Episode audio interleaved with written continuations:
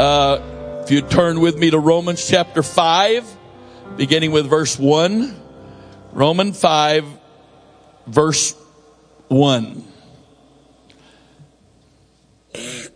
Therefore, being justified by faith, we have peace with God through our Lord Jesus Christ, by whom also we have access by faith into this grace, wherein, wherein we stand, and rejoice in hope of the glory of God. Not only so, here's some scriptures that the average Christian doesn't have a clue what this is talking about. But we glory in the Greek word there's doxa and when used in reference to humans, it means to boast. And there is good boasting and there's bad boasting. If you're boasting in God, it's good. If you're boasting in yourself, not so much. And so he says, not only so, but we will glory or boast in tribulations. This Greek word is thlipsis or pressure. And it, uh, it it would be generally translated in our vernacular as trouble. I'm going to glory in my trouble. Also, knowing that trouble works in me patience, and the word there, patience, really is hupomone, which means endurance. And endurance allows me to have experience. And experience, it's a strange Greek word here. It means to test. What is, who's tested here? We go through situations in life and we find God is faithful. That's what experience is. Experience is when I go through situations and find out he didn't leave me alone and that he's faithful. Why? Because experience produces hope. And hope maketh not ashamed because for this reason, on this account, the love of God is shed abroad in our hearts by the Holy Ghost, which is given unto us. Well, I'd like to experience the love of God, preacher. Well, I'd love for you to experience the love of God, and you can before you leave this place today. It is your choice you can experience the love of God today because the love of God is shed abroad in our hearts by the Holy Ghost, which is given unto us. You may be seated. I am not a negative person. Uh, I am a, I'm not an optimist, I, but I have faith and trust in God and I know He's in control and I believe Him. Even though Everything right now in our world looks very, very out of control. And I've got good news for you. It's not getting better. If you're a believer in the Lord Jesus Christ, you believe His Word, and you've been looking for the blessed hope and the glorious appearing of our great God and Savior, the Lord Jesus Christ, then uh, that's good news for you. Because it's not getting better.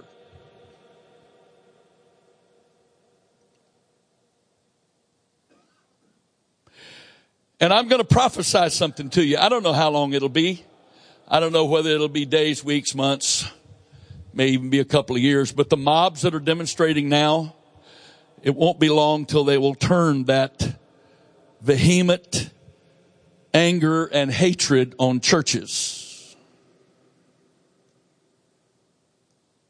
No, no, I don't mean someplace else. I mean here in the good old USA.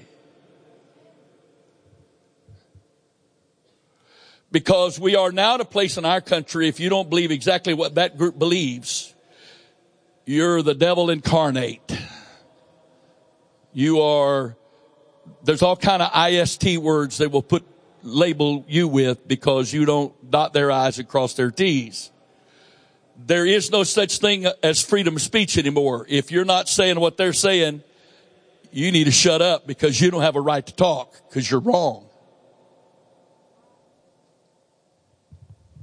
Well,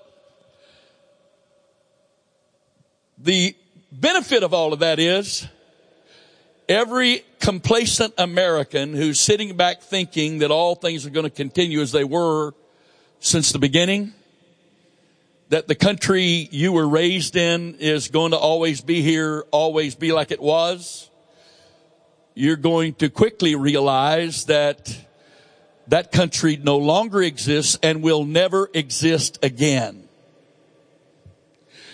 Can you imagine? Can you imagine this attitude and spirit in this country in World War II? The whole nation was mobilized to defend itself.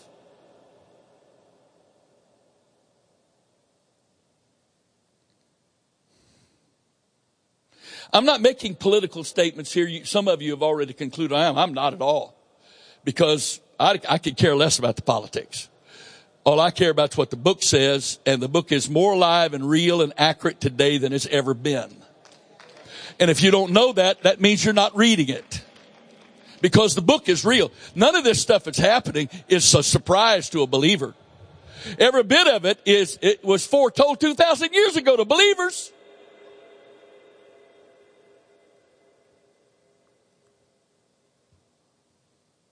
And longer.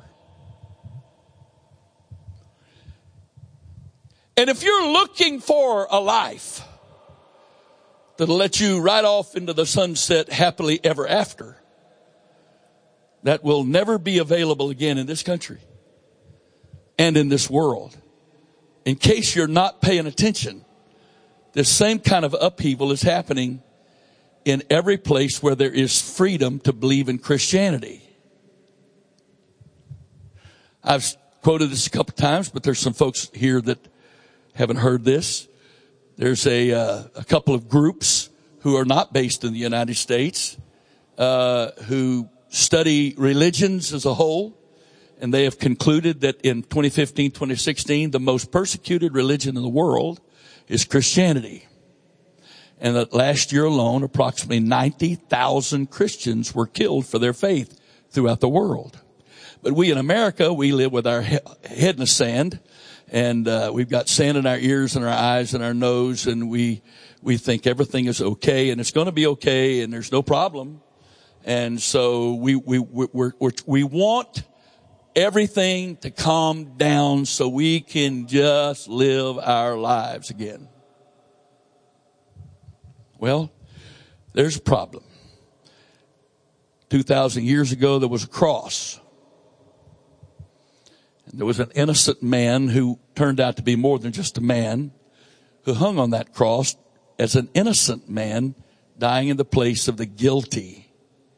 And that cross is the, is so hated because it's the perpetual reminder that man will never be good enough to save himself. No matter who you are and what you do, you will never be good enough to save yourself. That cross says and declares for all time that man needs a savior.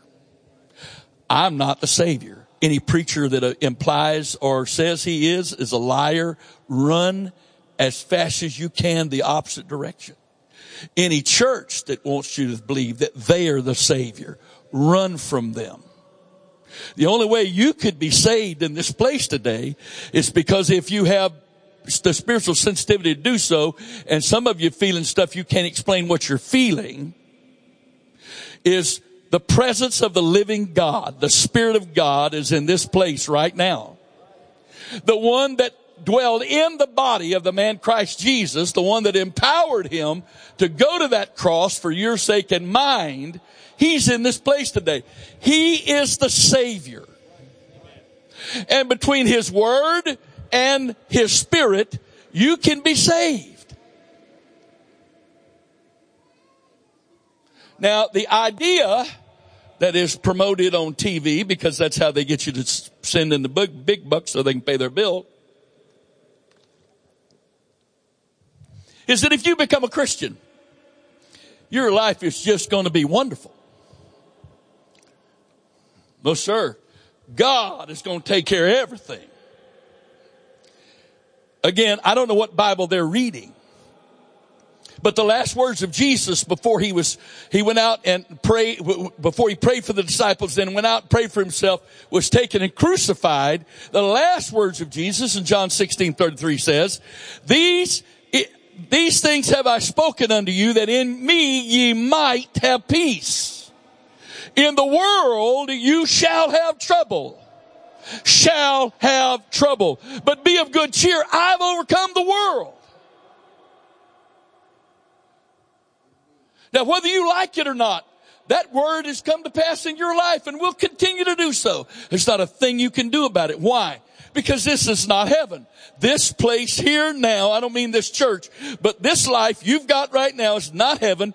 God's made no commitment to make it heaven. You can't have enough faith. You can't be a good enough person for God to make it heaven. We're pilgrims and strangers passing through this life.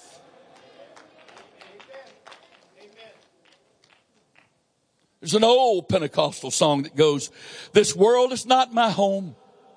I'm just passing through. My treasures are laid up somewhere beyond the blue. The angels beckon me from heaven's open door. And I can't feel at home in this world anymore. You know why, you know why the church isn't reaching the lost? Because the church is too at home in the world. But God loves us. And so the Lord is going to make it very uncomfortable to be a Christian in this world. You said God. I said God. Not the God of this world, the Lord Jesus Christ. He's not going to do it directly, but he's going to let the leash out a little bit. Because the, the adversary's on a leash, in case you know it. If you're afraid of the devil, that's because you don't believe in God. The devil can't do anything he's not allowed to do. And because he's like a rabid dog, he'll do anything he's allowed to do.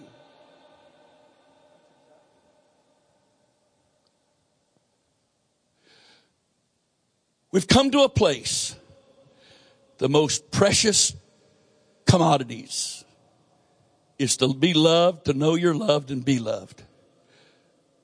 To have peace in here and hope. Hope.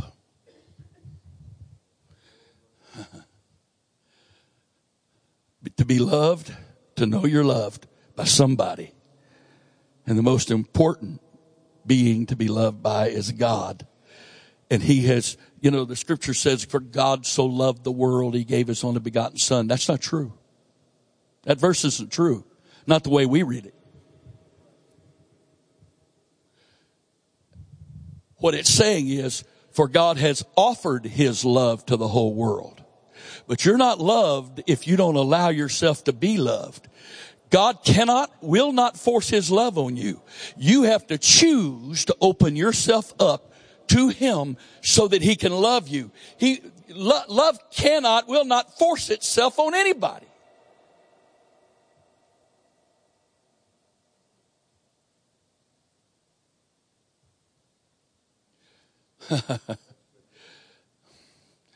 I've, never followed politics very much because I,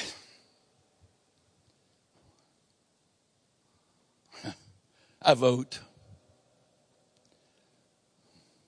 But very rarely does someone ever do what they said they were going to do. When you vote for them, you don't expect them to do it. You just, okay,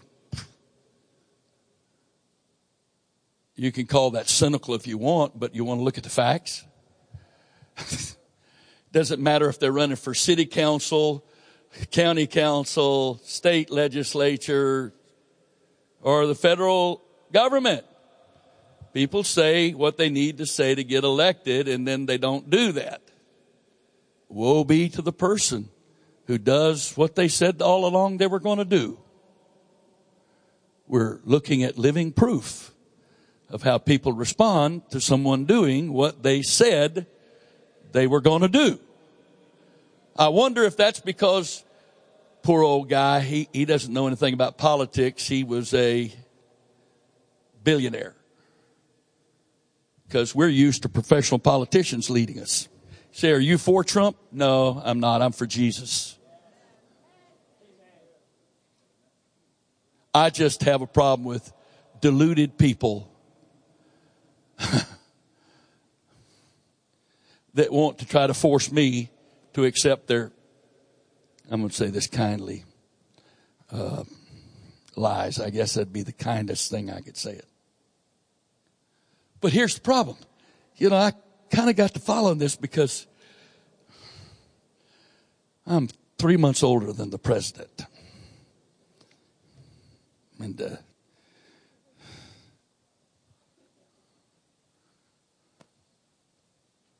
and I don't know, I was kind of amazed that you realize he was the oldest guy that's ever run for the office. Right? So I'm rooting for the old guy just because he's the old guy, I guess. I don't know. Whatever. But I, I kind of followed along and, and, and he reminds me of Israel. Do you know why there's an Israel today? Because if you come against the Jews, they're not going to sit back and take it.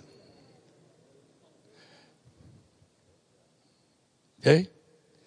The problem is we've got a guy that's not going to sit back and take it. He, he won't be cowed. Why? Uh, it sounds like I'm saying positive stuff about him. That's not the issue. The issue is this is not a guy that is intimidated by the crowds. So what does that mean? The mob is going to get more and more furious.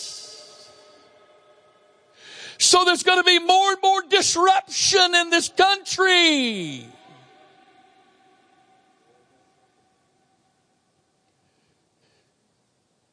Because he's doing what he said he was going to do, and they never believed he'd get elected, and now that he's trying to do that, whether you agree with it or not, it's not even the issue.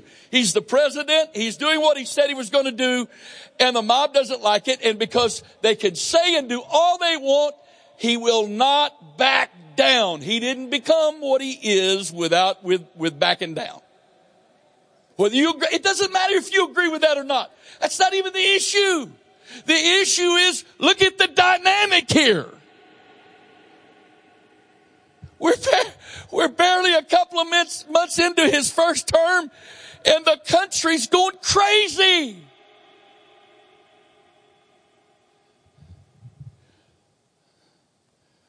So if you don't have a source of peace and hope outside of the government,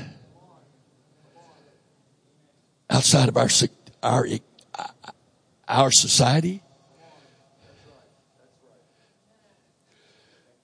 you got problems. Well, aren't you afraid? well, they may kill you. You can't threaten me with heaven. I'm not going to be threatened with heaven. And I'm not shutting up. Because it's, this is about politics. This is about who the real King of Kings and Lord of Lords is.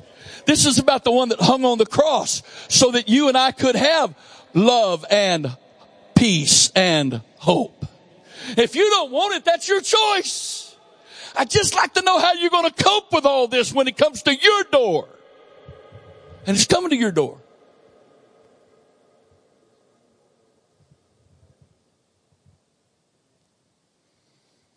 Was talking to a friend the other day. Told me he bought some property up in the mountains. Showed me a picture of it. What are you going to do? Well, I'm, I'm thinking about building me a retreat up there. I said, You mean a bunker? Well, I guess. So you must be going to a range someplace. Yeah. Really? So people get hungry. They find out you got all this stuff stored in your house and their children are starving and they're going to come to your house because you've stored all this stuff up and you're going to shoot them. And you're what? Christian? You're going to shoot them? Are you kidding me? Well, I want to protect my family. you know what? If you set a mouse trap and put a cheese on the thing, you're going to attract mice. I said, what are you going to do about the guy that builds your bunker? You going to have him bumped off so there's nobody out there that knows where your bunker is?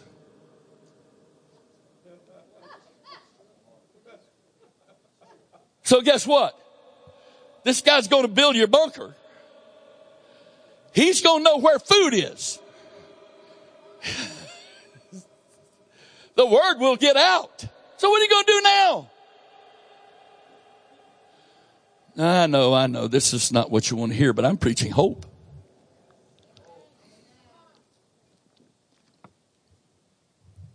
I'm preaching peace. I'm preaching the love of God. Because you know what?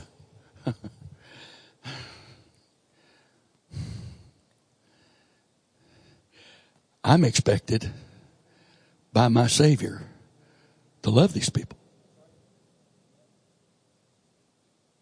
Not hate them. Do I agree with them? Of course I don't agree with them. I don't agree with any of them. I agree with the book. You stand with the book, I agree with you. You're against the book, I don't agree with you. Period. End of story. That's the decision I made a long time ago. The book is the Word of God. The Bible is the Word of God. Anything contradicts the Word of God, I don't agree with. Well, that's pretty blind. No, I think that was pretty intelligent choice myself. I think that was intelligence because I'm going, wait a minute. You know, what's true today is not true tomorrow and it won't be, and what was, what's true tomorrow won't be true next week and, and it constantly is changing. Constantly changing.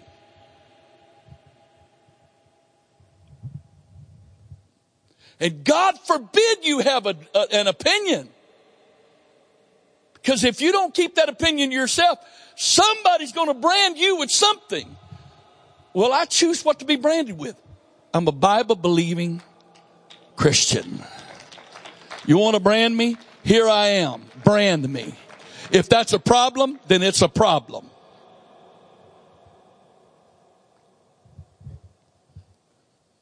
Why? Anybody remember 9-11? Anybody remember this country that didn't have any use for churches, filling churches up in prayer? Churches had to open their doors every night because so many people wanted. Anybody, anybody remember that at all? Anybody remember what the first thing this carnal nation did when there was a crisis? They found a place to pray. Why? Because they acknowledged that what they were living for and how they were living only works in the sunshine. It doesn't work in crisis. Well, I'm telling you, precious folks, this, okay? Don't look now, but you're in a crisis. Just because the crisis hadn't come to your door yet, it's coming. Why? Because you're going to make a choice. You're for him or against him. And that choice is going to make you decide whether you're for him, not this church, not, not the preacher who preaches here regularly, but him. Him. For him or against him. See, this isn't about religion. It's not about religion, folks. If you're practicing religion, your religion's no more value than some weird cause group. Religion can't give you peace. Religion can't give you hope. This isn't about religion. This is about a person, a being the God of heaven and earth, the Lord Jesus Christ. He, not we, He is the only source of love. He is the only source of peace. He is the only source of hope. He is. You can come to church all you want, but if you don't know Him, you don't have love, peace, and hope. You don't have it. You don't have it. And what would be really sad, it's bad enough for the person out there that's never experienced God at all, knows virtually nothing about God to not have love, hope, and peace. But folks, to come sit here fairly regularly and not have love, hope, and peace.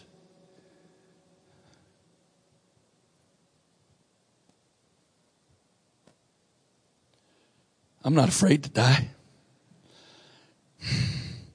You say, well, yeah, but no, I've got proof from my life that I'm not afraid to die. I'm not here because I avoided death. I'm here because God spared me. I've been to Pakistan five times to preach. Yet here I am. I was with missionaries that was on Al Qaeda's hit list in Pakistan.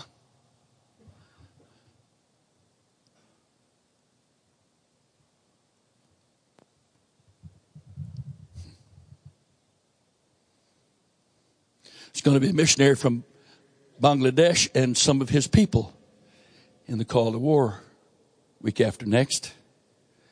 And uh, there are Christians that have been killed in his country, people in his some of his churches been killed in this country. Christians in Philippines that have been killed.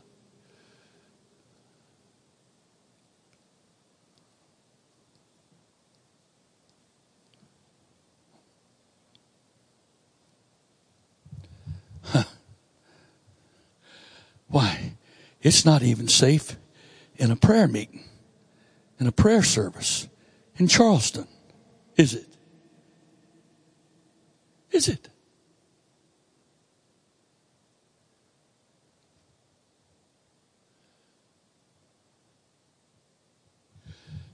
There's only one safe place to hide in Jesus.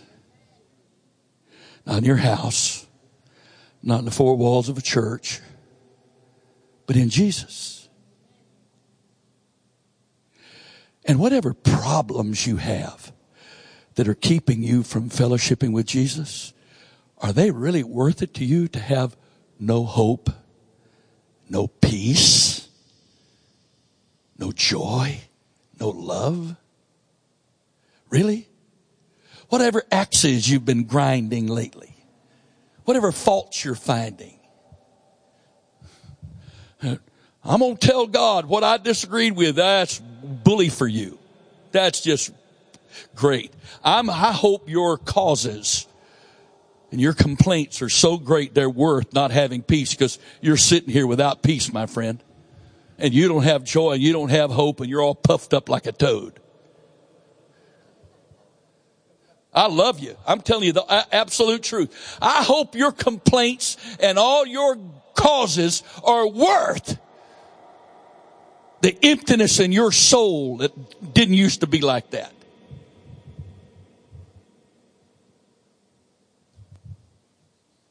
I love you. Jesus said, turn the other cheek.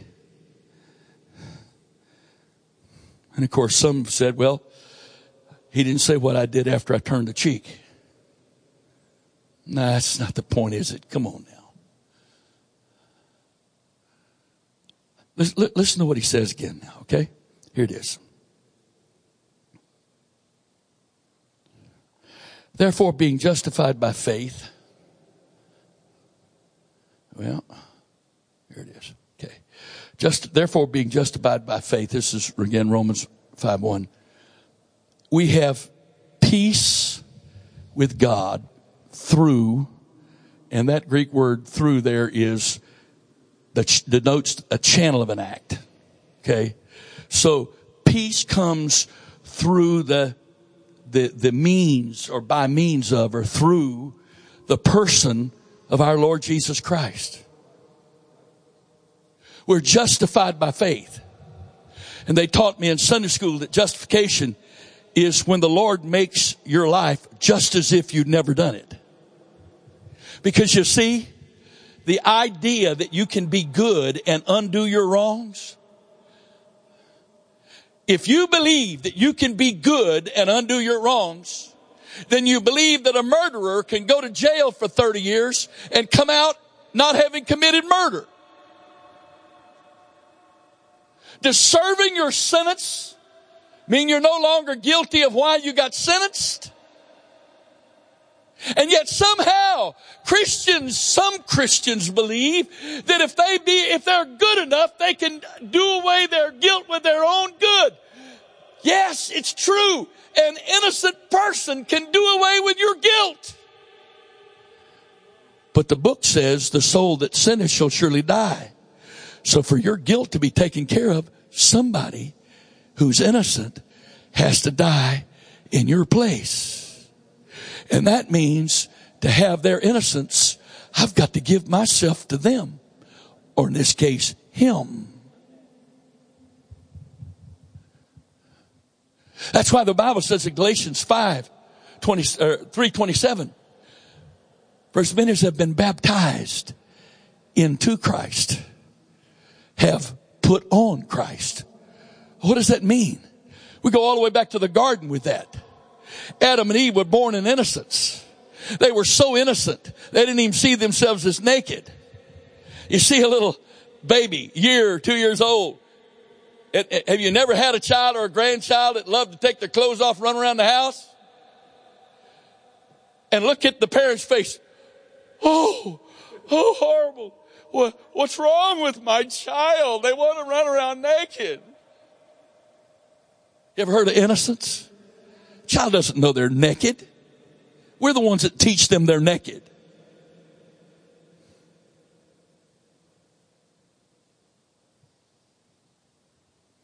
Because we know what it means to be naked, don't we? We know what it means to be totally exposed without covering, without protection, without safety. Don't we? We know what that means. So, when Adam and Eve sinned, they lost that covering of innocence. And their eyes were open, the scripture says, and they saw that they were naked. So what's the first thing they did? They sewed themselves fig leaves and made aprons. I guess they only ever saw each other coming one direction. They never saw them going because aprons don't cover the backside. They only cover the front side. Well, that's what man did. Man tried to cover the fact he was now naked with his own efforts. I've told this many times, but you don't even know the significance of the fig leaves if you don't, if you've never been where there's a fig tree. My grandmother Wright had a fig tree right outside her back door. Let me tell you something. Those fig leaves were about as uncomfortable as you could get to wear that against your skin, that's man. That's what man does. Puts himself through pain to pay penance. Thinking that if he suffers or causes himself to suffer, he can somehow pay for his penalty. There's, that's not in the book. Someone already suffered to pay the penalty for your sins and it's not you. I've heard people quote the verse, you're going to reap what you sow. Really? Really? So you mean that what I'm going through in this life, if it's bad, I'm reaping what I sowed? Let me tell you something. Nobody has ever approached reaping what they've sown in this life. Have you ever read that hell was prepared for the devil and his angels? You and I are flesh. They are spirit beings.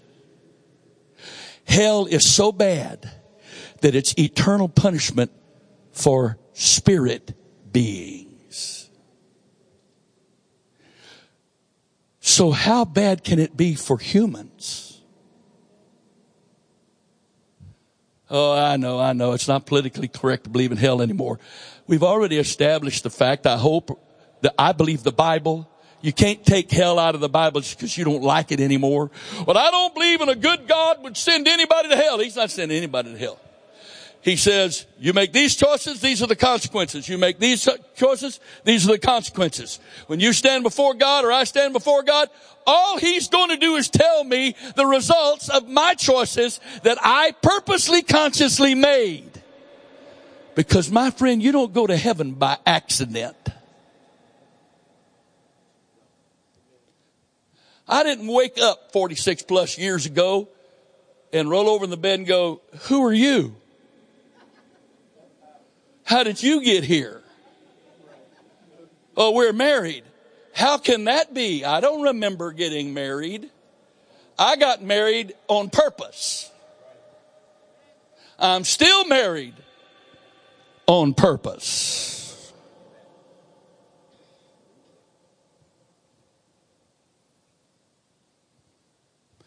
And since the church is the bride of Christ, do you think Jesus wants anybody in his bride as a part of his bride that has backed their way into being his bride?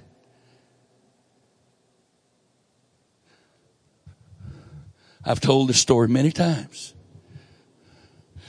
But on the night of November the 1st, 1968, as I stood at the front of the church, if there'd have been a commotion out in that church foyer and the doors flew open and my father-in-law was dragging my future wife down the aisle and she's kicking and screaming and digging in her heels.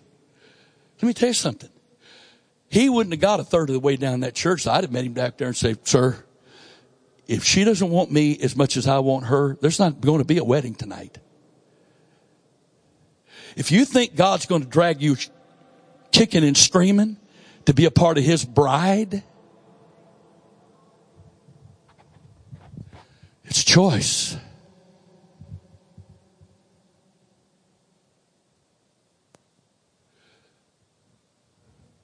Love's choice. Far more than an emotion, love's a choice. Peace is a choice. That's why Jesus said, these words have I spoken unto you, that in me you might have peace. In the world you shall have trouble. You don't have any choice when it comes to trouble, but you got the only one who can determine whether or not you have peace is you. You might have peace. Why? Because you have to choose to let him give you peace. Oh, and by the way, he doesn't give peace on your terms gives peace on his terms. Well, I don't, I don't like that because I think that would be horrible. Really? He said, I come to bring life and that more abundantly. oh God, you gotta be kidding. You know, some people, they judge God by people. Well, I know these Christians. No, you don't know Christians. First of all, if you knew yourself and were honest with yourself about yourself, you wouldn't be judging other people no matter what mistakes they've made. The only people are judged, judged are those that are not honest with themselves about themselves. Whoo. That went over so well. I'm going to say that again. The only people that judge and are critical of other people, no matter what they've done, are those that are not honest with themselves about themselves. Because if I'm honest with me about me, I know I can't save me. And I need forgiveness every day. And because I need forgiveness every day, and he said, if I don't forgive, I won't be forgiven. If I don't show mercy, I'm not going to receive mercy.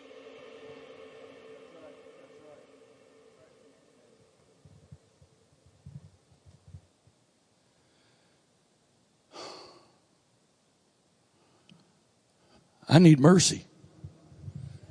I need mercy. I need mercy every day. There's not a day that goes by. I don't need mercy. I'm going to preach you. You don't know what it means to struggle. Are you kidding me? You see this? I've been dealing with this for 70, almost 71 years in a week or so. You see that? That stuff is still flesh today just as much as it was February the 18th, 1946. It's still flesh. And this stuff is not going to heaven like this. And it knows it's not going to heaven like this, so it's got nothing to lose.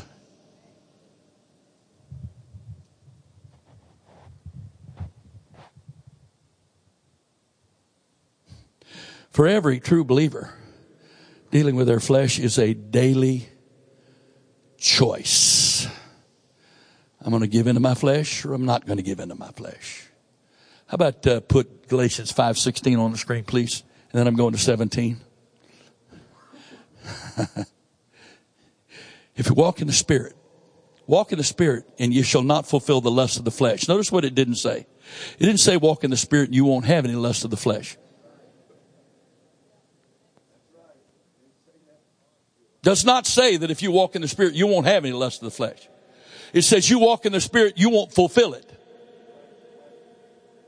And any preacher that implies to you that if you, if you're in the place with God you're supposed to be, you'll never have any wrong desires or feelings or whatever, that person is the biggest liar you've ever seen. I don't care if that's your daddy.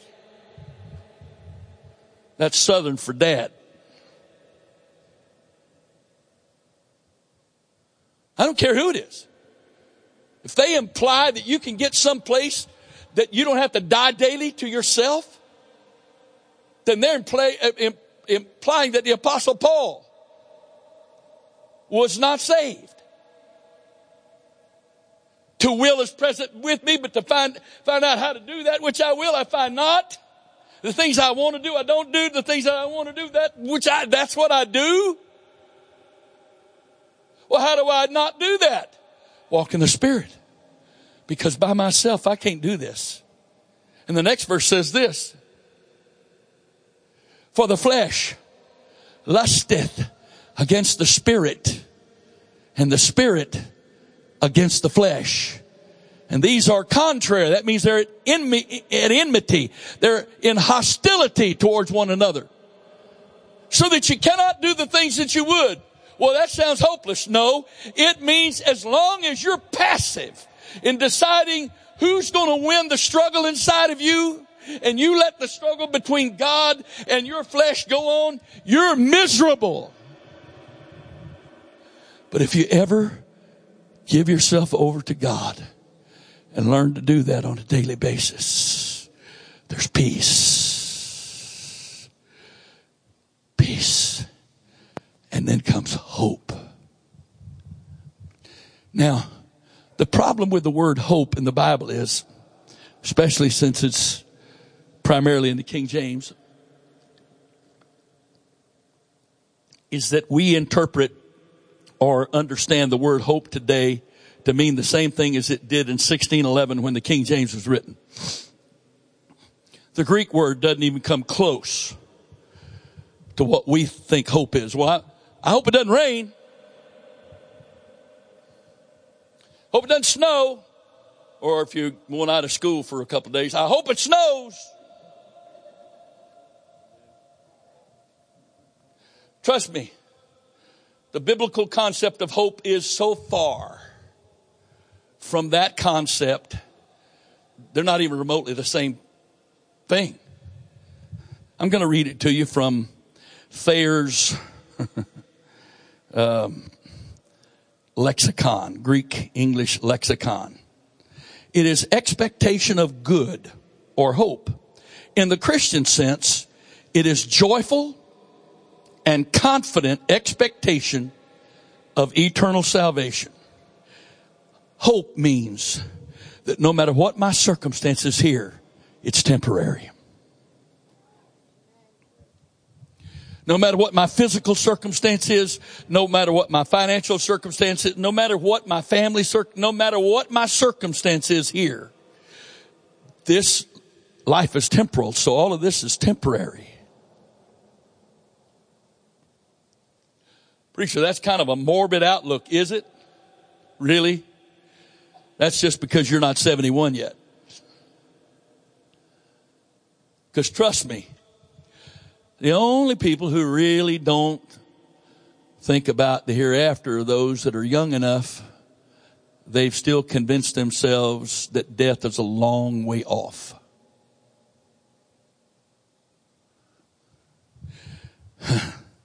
I'm not morbid, but I got enough intelligence and spiritual insight to know that I, I have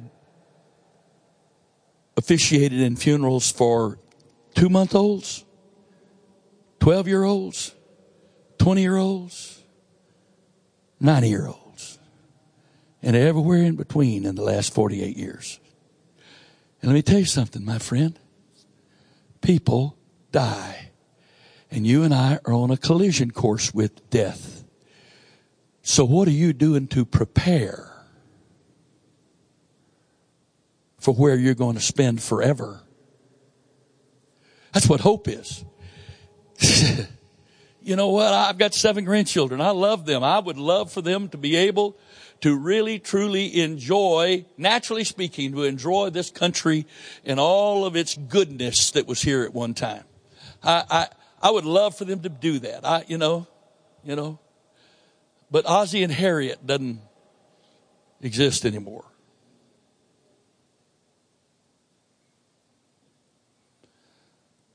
Father knows best is misogynist, or mis- is that the way you say it?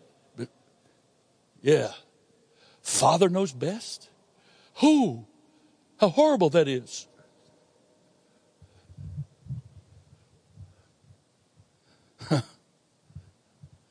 no. I can remember how horrible some preachers said all of that was. Oh, baby.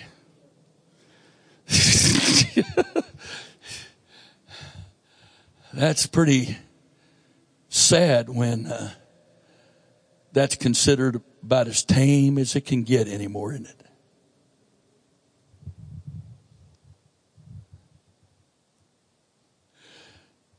Researchers got such a shock when they began to excavate the city of Pompeii, which is near Naples, Italy, that was completely in a moment's time inundated by volcanic ash and lava. And it happened so quickly that it preserved the houses and the walls and the paint on the walls, and worse yet, the paintings on the walls. And they were shocked to see how absolutely sex obsessed that culture was.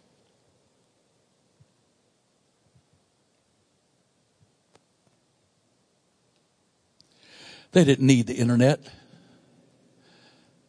You could walk. a few years ago, my wife and I were coming back from doing a leadership meeting in uh, the Ukraine, and it was near our anniversary, so we came through Rome for three days and for our anniversary on the way home, and we took a day tour down to Naples and we got to spend a couple of hours in Pompeii. Oh, oh, stay out in the street. Don't go in those houses. Love, let's don't let's let's don't go in those houses. We don't need those that in our minds. We don't need that.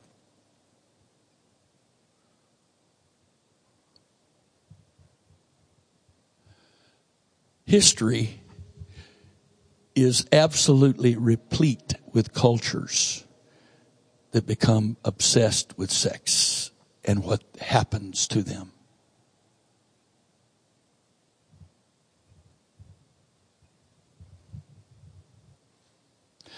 Don't forget, God created it. And He expected it to be good within the boundaries that He had for it.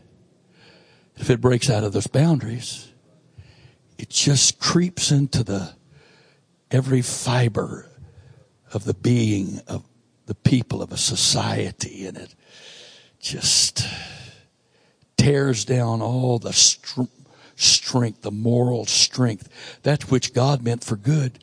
Man can, man takes and just absolutely pollutes it to where it's such a stench. It's ridiculous. Folks,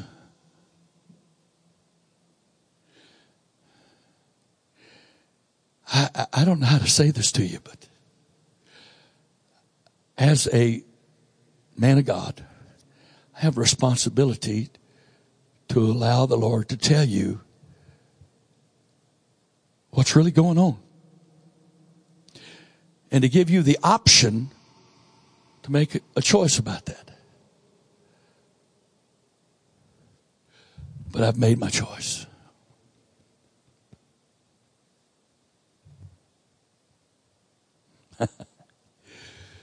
and if you've never experienced real peace, where all that stuff is external and you didn't let it get in here, you kept it out of here. I can't deny that it's going on out there, But all of that is external to me. It's not internal. What's going on in here is my choice. I don't have a whole lot of say of what's going on in this, this world right now, in my country, in our area. I don't have any say over what's going on. I have the only say in what's going on in here.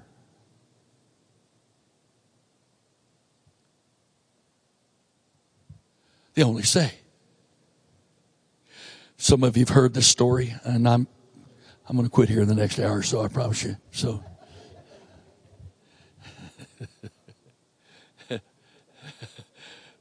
there is hope in that. I'm almost exactly four months from tearing that Achilles tendon, and I'm doing better. But I don't ever stand without my foot hurting really bad, and that's your blessing. There'll be a point when it consciously comes in my mind because the flow's slowing down and it begins to hurt really bad, and I know then, okay, wind it up. It's not hurting too bad right now. Anyway. Oh, praise God. Actually, it is, but not that bad. uh, oh, Jesus, help us. Now I forgot what I was going to say. I got carnal on you and interrupted the flow. Hallelujah. Sorry? I couldn't hear, I can't hear you. Yeah.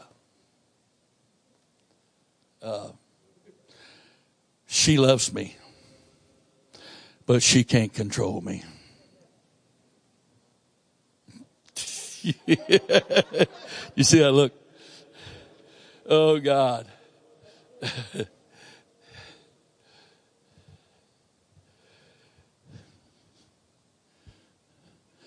My mother one time said to me, You're letting so and so run your life. She wasn't talking about my wife. I said, Mother, I love you, but you obviously don't know anything about me.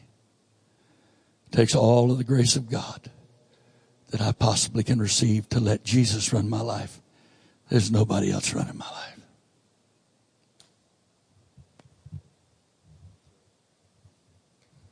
Nobody other than the Lord Jesus Christ, I want to please her more than anybody in this entire world. I love my sons, my daughters that they're married to, my seven grandchildren. I love all them. I love you. But she's the only one I really care to please. And the Lord does this to me. He makes sure He gives me stuff to say that's going to make her uncomfortable, me having to say it. And I love the fact that she's uncomfortable with it. Because I can feel her spirit kind of, and I'm going, okay, okay, just make sure this is God. Make sure you're not doing this in yourself. She thinks she has no impact, but I can feel her spirit as easy as I can is. And I, she's, that's why it's not safe for me to travel without her.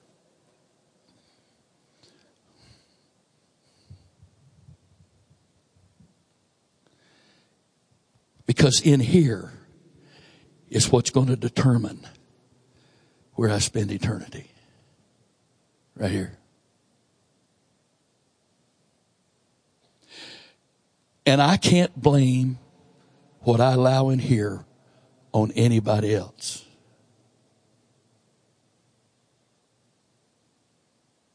Nobody else if I've got hate in here, if I, if I got unforgiveness in here, if I've got anger in here, if I have fear in here.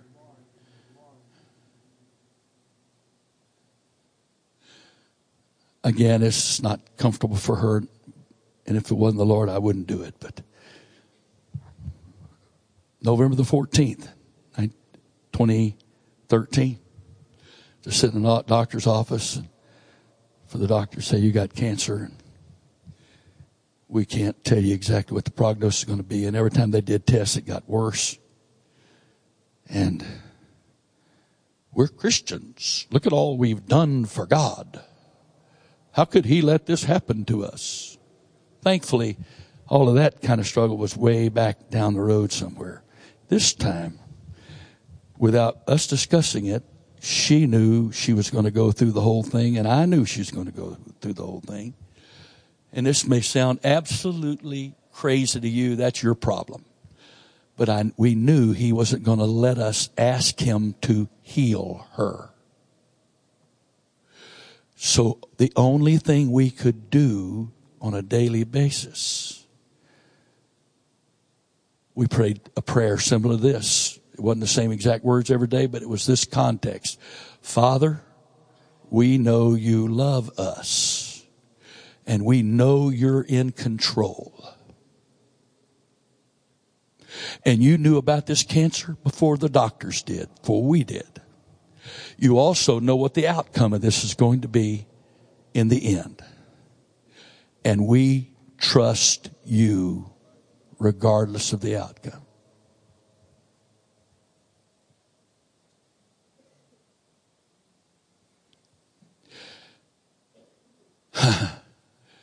peace. Oh. Peace. Peace. And hope. That's why there's three faith, hope, and love. The greatest of these is love. So if faith, hope, and love is these three that abide and will never uh, go away, be defeated, et cetera, et cetera, et cetera. And the greatest is love. That means this is an ascending order. So the basic is, basis is faith and then something greater than faith is biblical hope. And what's greater than biblical hope is love. Because love tells you you can trust God no matter what. And hope is confident expectation that he's in control. Faith is the substance of things hoped for, but the evidence of things not seen. So, uh, my, faith is the foundation. It's, it's the most basic trust in God. But then you get to the place where you have a confident expectation. My God's in control and everything's going to be all right. Why? Because there's nothing happening other than the fact that he loves me. He knows what's best for me, even if that's cancer, even if it's surgery. She had cancer two times before that. The Lord miraculously took, took it away. Miraculously. Dealt with it miraculously the first two times. We knew it was going to be a different journey, a different trip for a different purpose this third time. He took us places we'd never gone before. And on the day that she was diagnosed, the Lord spoke to me that until I tell you otherwise, your ministry is not here and there and wherever. She is your ministry. And you're going to focus on her until I say otherwise. And for about 10 months, I preached four times and didn't want to preach then. Frankly, because she was my ministry. And as difficult as that time was, it was some of the most precious time we've ever spent together in our lives because we were trusting together and hoping together and believing together and loving each other and loving God together. Wow. Wow. It took our relationship, which has always been good, even though we're both humans. I'm more human than she is. And the Lord gave her me and what a blessing. He gave me her if I was her, I sometimes I'd question him. This is the best you got. You could give anyway. So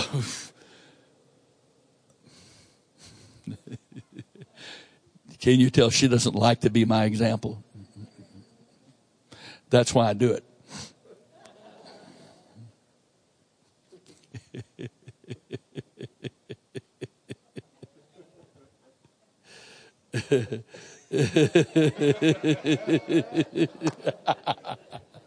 oh, Jesus, have mercy. See, I make up for it later.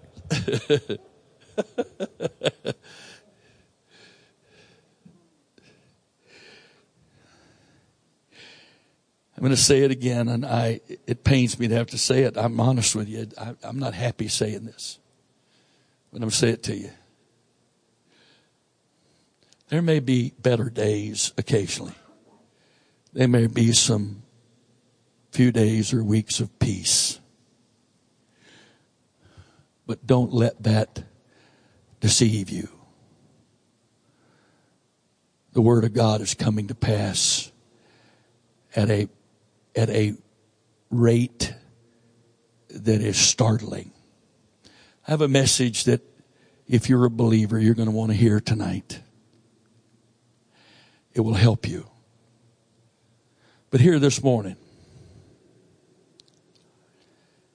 the, my wife says, uh, we don't know a bunch of these folks. I said, isn't that great? Our structure's working. It really is.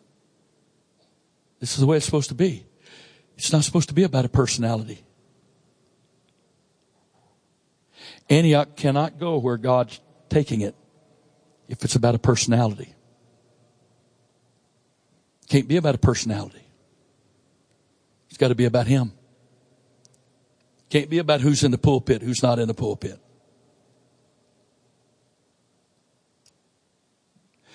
So there are people here today. I, I don't know you. You don't know me. But the Lord gave me this message. And here's, here's the problem, if you want to call it a problem. Regardless of what you think of this message today or what your response is today, if these are just the words of a man, no problem. You'll go about your life. You won't ever think about this. You won't ever, it will never enter your mind again. You'll be fine. But if God has spoken to you today at the most unexpected time, you're going to hear words from this message come back to your mind, come back to your heart. You'll wake up with these words in your mind. That preacher put a spell on me. No, no, I, was no spell. No. I've just, by His grace, done my best to let Him talk to you instead of me talk to you. And if these are His words, whether you wanted to hear them or not, if these are His words, and because He loves you, you will hear them over and over again until you make a decision. Why? Because He loves you. Jesus loves you. But the question is, what are you going to do about that?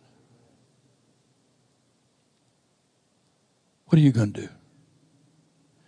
Can you imagine having such a relationship with God that you could say, I boast in my troubles because I know that my troubles produce a stamina and endurance in me spiritually that I couldn't have received any other way. And that my stamina has produced an experience. I've put God to the test and he's come through for me over and over and over again. And that experience has produced a hope in me. It's given me a confident expectation. And it's, it says, hope maketh not ashamed. Put that on the screen, please. Romans 5, 5. Hope makes not ashamed. What does that mean? Hope makes not ashamed. It means that those who have gone through their trouble and have built some spiritual endurance and now put God to the test and have found He's faithful. And that's produced hope in you, confident expectation. That's opened a door in your life to experience the love of God in a manner and to a degree that you don't ever have to worry about being ashamed. Ashamed how? Of God letting you down. During the Inquisition, when uh, the primary church of the day was putting people to torture, this is a matter of history, it's not a matter of religion. They were putting, torturing people to get them to recant their faith in Christ and take on again the doctrines of their church. One of the things they were doing besides killing people on the rack and other torture methods was burning them at the stake. And there was a man, you can find this in Fox's Book of Martyrs. It was a man who said to the others that were awaiting some fate similar at some point in the future, if God, if God really does make the fire bearable, if I'm really not in that fire by myself, if God really does make this bearable, before I die, I will raise my hands over my head and clap my hands. And according to Fox's Book of Martyr, who claims this is, this is an absolute true story, they put the wood around the stake and they chained the man to the stake around his chest and his legs and whatever. They left his arms free. They lit the fire and he began to burn. And he slumped over and those who were watching through the bars of their cell thought to themselves, well, I guess, I guess it's not going to happen. But according to witnesses, when it looked like he was gone, all of a sudden he raised himself up, his arms with and hands with not all that much flesh left on them, raised up over his head, and he clapped his hands twice and slumped over dead. Preacher, that's a horrible story. No, that's the reality of the world we live in. Because when you have faith in Christ and those who are, are choosing to follow this world and your very existence convicts them of their sins because your very, your very peace it's an amazing thing to be hated because you got peace. It's an amazing thing to be hated because you've got hope. Because the world is miserable. They want you to be miserable with them.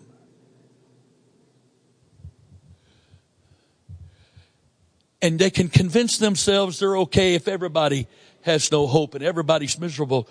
But when somebody comes along like a, a light in the darkness and their hope radiates and their peace shines off their face. It is a, it is a shocking reminder that the lies they believed and the life they're living is not working. And you would think intelligence would said, would say, I'm wrong. Tell me what I need to do. But no, that's not the way the mob works. The mob wants to eliminate anything that contradicts the way they live.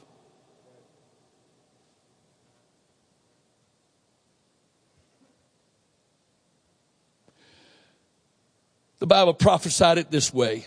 You may not think it's prophecy, but it's absolutely prophecy. Where sin abounds, grace doth much more abound. I don't have to get a, become brighter as a Christian. I just have to maintain my faith and walk with God because as the world gets darker and darker, I won't be able to hide. If I have real light, it will shine. And I know, I know that this is a little longer than some of you are used to. And frankly, uh, I tell our guys that are preaching an evangelistic message to keep it short. So I guess this is a case of do what I say, not what I do. But in this case, I, the Lord spoke this to me today for you. I don't know about you. I don't know what, I don't know what you brought in here. I don't know what troubles you have. I don't know what fear you're battling. I don't know what despair you're experiencing. But today, no emotion, no big emotional appeal. I'm not trying to scare you to death, just telling you the facts. The question is, what are you going to do? And whether this message bears fruit today or tomorrow, next week, next month, next year, I have this confidence that as our world continues like it's going, and things get darker and darker, and there's more chaos, chaos. I have never seen such chaos in this nation. I have never in my 71 years ever seen this country in such chaos. You know why it's in chaos? Because in the spirit world, there is chaos in the spirit world. And you know why there's chaos in the spirit world? Because back in October, some people prayed that whatever God had to do to bring revival to this country and this world, we prayed it and God heard it and He's answering it.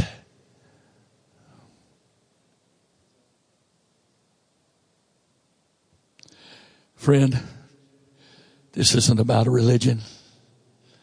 This isn't about a church. If you come to church, choose to come to church here, this pastor and this group of believers at fellowship here will be thrilled to have you. But we're not preaching the pastor and we're not preaching this church, this fellowship. We're preaching Jesus. And wherever you choose to fellowship, if you're, if you're fellowshipping with Jesus, and He is the way, the truth, and the life. And if you're not fellowshipping with His way, His truth, and His life, then you're not fellowshipping with Jesus. But wherever you choose to fellowship, the Word of God is true, and you got to decide what you're going to do, what place it's going to have in your life. Because there cannot be peace in your life without the Father being in charge. There cannot be joy in your life without the Father being your closest friend and fellowship person being. There cannot be hope in your life without knowing Him and how sure His promises are. There can't be. There can't be. If you'd bow your heads for a moment, close your eyes. I'm going to do this just a little differently here today. We're in this thing together. How about just reach to someone nearby you and let's just pray one for another here for a minute. Could we do that? We're not in this by ourselves. We're in this together. I don't want to go to heaven by myself. I don't want to just my family to go to heaven. I want you to go to heaven. I want the people that hate my guts to go to heaven. There's not a single individual in this world that I have such a problem with that I would want them to go to hell. I don't want anybody to go to hell. But I don't want anybody living in hell while they live on this earth when you can live in joy and peace and love and the righteousness of God and have His fellowship. I don't want anybody having to live like that.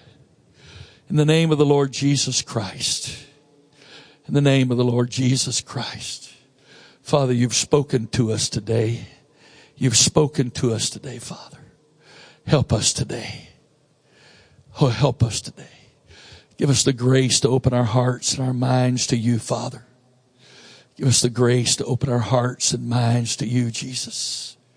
Hallelujah. Bless each individual that's here, Lord. You know them. You know what they're, what's going on in their life. You know what's going on in their heart, their spirit. You know what's in their minds. Father, help them today. Help them today. Help them today. Make your love known to them, Father. Reveal your love to them. Reveal your person to them. In the name of the Lord Jesus Christ. My friend, if you would just let your spirit heart open up, you could feel his presence in this place right now. There's such a gentle, sweet manifestation of the presence of God in this place because he loves you. He loves you. He loves you. He cares about you you matter to him. Jesus cares about you. He cares about you. He tahalorobokuratahaya. Diekalaratahaya laratatabasaya. Diekulorotalaratahaya. Diekalarotalatahaya. Hallelujah, hallelujah. Hallelujah. There's all kind of people in this world want to tell you how to live. They want to run your life. You say, well, the church does too. Oh, no, no. Church doesn't have a right to run your life. Church doesn't have a right to tell you what to do, but Jesus does. Because he cares. He's your creator. He's your father. He designed you. He built you. He made you. He knows what's best for you. What do you want? What do you want? Do you want his best? Are you going to trade his best for what this world has to offer? Jesus' name. The Bible says the love of God is shed abroad in our hearts by the Holy Ghost, which is given unto us. If you're here today and you've never received the baptism of the Holy Ghost, and you'd like to receive it today, I, am going to do something I don't normally do, but I'm, I to invite you to come to the front. And I'm going to tell you why I'm doing that. Not to embarrass you, but you see, Jesus can't violate your, He won't violate your will and we can't. And we could come and pray for you where you are, but the, the, the negative side of that is we don't want to impose ourselves on you. We, we want to pray for you if you want to be prayed for. If you would like to receive the love of God today, I read it to you. On, it was on the screen. Romans 5 and 5. Hope maketh not ashamed because the love of God which is shed abroad in our hearts by the Holy Ghost which is given unto us.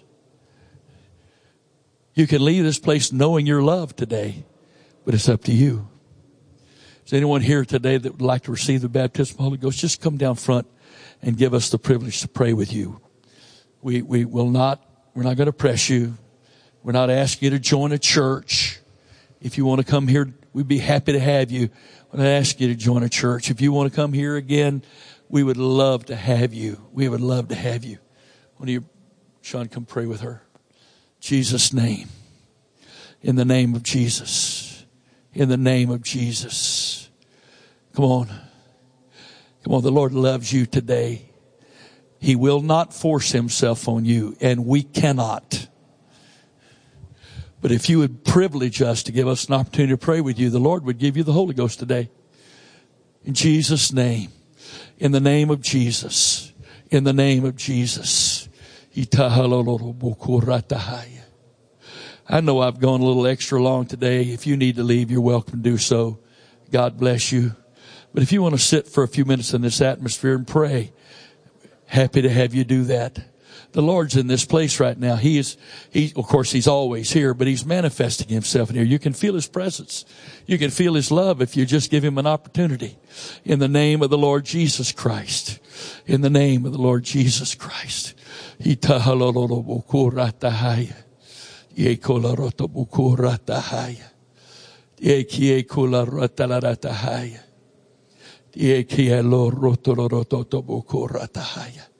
In the name of Jesus, He loves you, but you've got to let Him love you. He will not force Himself on you. Come on. In the name of Jesus. Again, if you need to go, you're welcome to go. God bless you. But I can't stop this short because there's people that are praying and want to pray. Come on. In the name of the Lord Jesus Christ. In the name of the Lord Jesus Christ.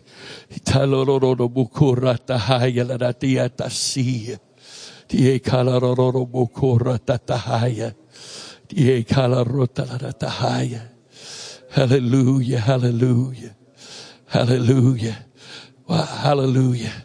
See if someone nearby you might want to pray but don't want to go up by themselves. Offer to come up with them. We don't want anybody to come up by themselves. Come on. In the name of Jesus. In the name of Jesus.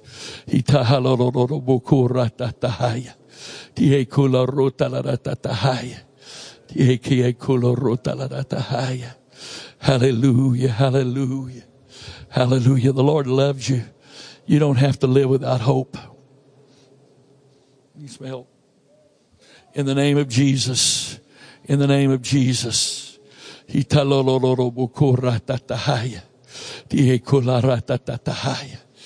the name of the Lord Jesus Christ, receive the Holy Ghost. Receive the Holy Ghost in Jesus' name.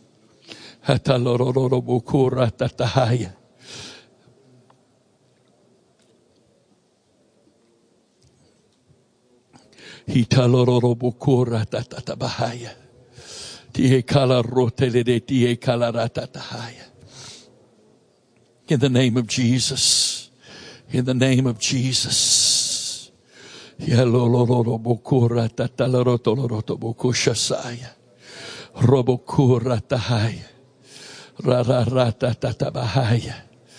In the name of Jesus.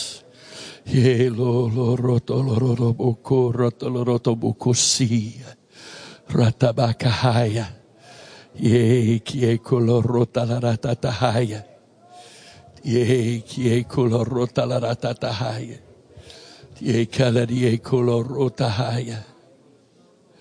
Hallelujah, hallelujah, hallelujah. Alolorobokora tatatababahaya. Again, if you need to go, you're welcome to go. It's okay. God bless you. Thank you for coming. Jesus' name.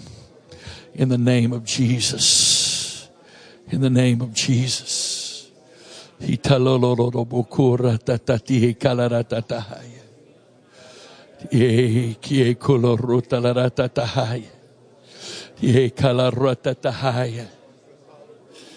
Kolorota laratatahaya. Ye kalaratatahaya. Ye kalarorobokora tatalaratatahatahaya.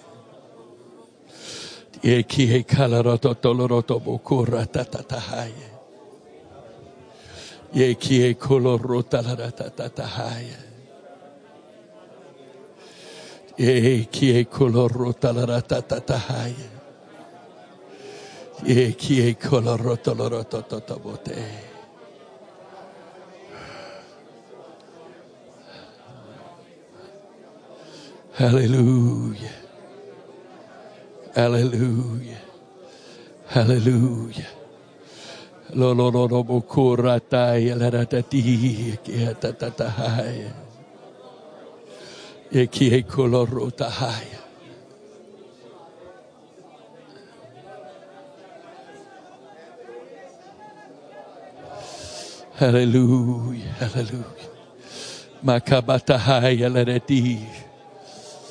Maya la ro ro ro bukura ta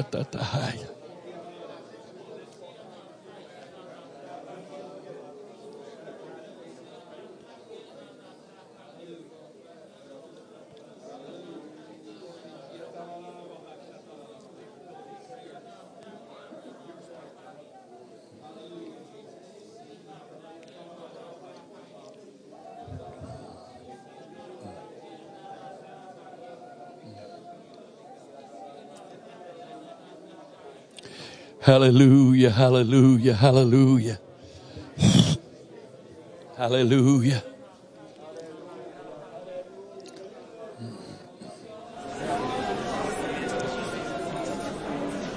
Hallelujah.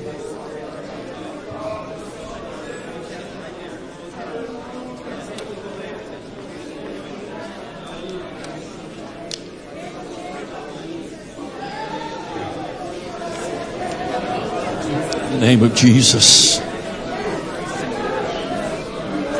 In the name of Jesus. Name of Jesus. Name of Jesus. Alorobo kora tatati la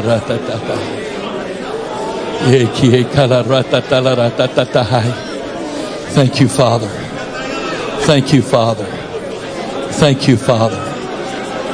Thank you, Father. Thank you, Father.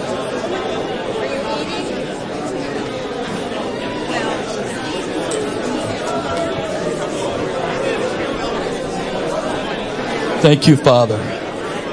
Thank you, Father.